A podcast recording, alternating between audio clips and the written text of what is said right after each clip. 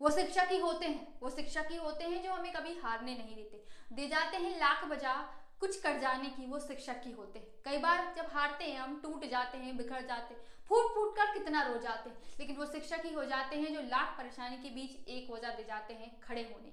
खुद को बेहतर बनाने की, खुद को प्रूफ करने की वो वजह दे जाते हैं। वो बताते हैं कि अगर आपको लगता है आप यूनिक है तो खुद को प्रूफ करिए। अगर आपको कुछ बेहतर बनना है तो लाख परेशानी के बीच काम करिए, क्योंकि लोग वजह नहीं, लोग काम पूछते हैं। लोग स्टैंडर्ड पूछते हैं, ये याद रखिए। आज मार्केट का जमाना है जहाँ वही खड़ा होगा जो खुद को बेहतर बनाएगा।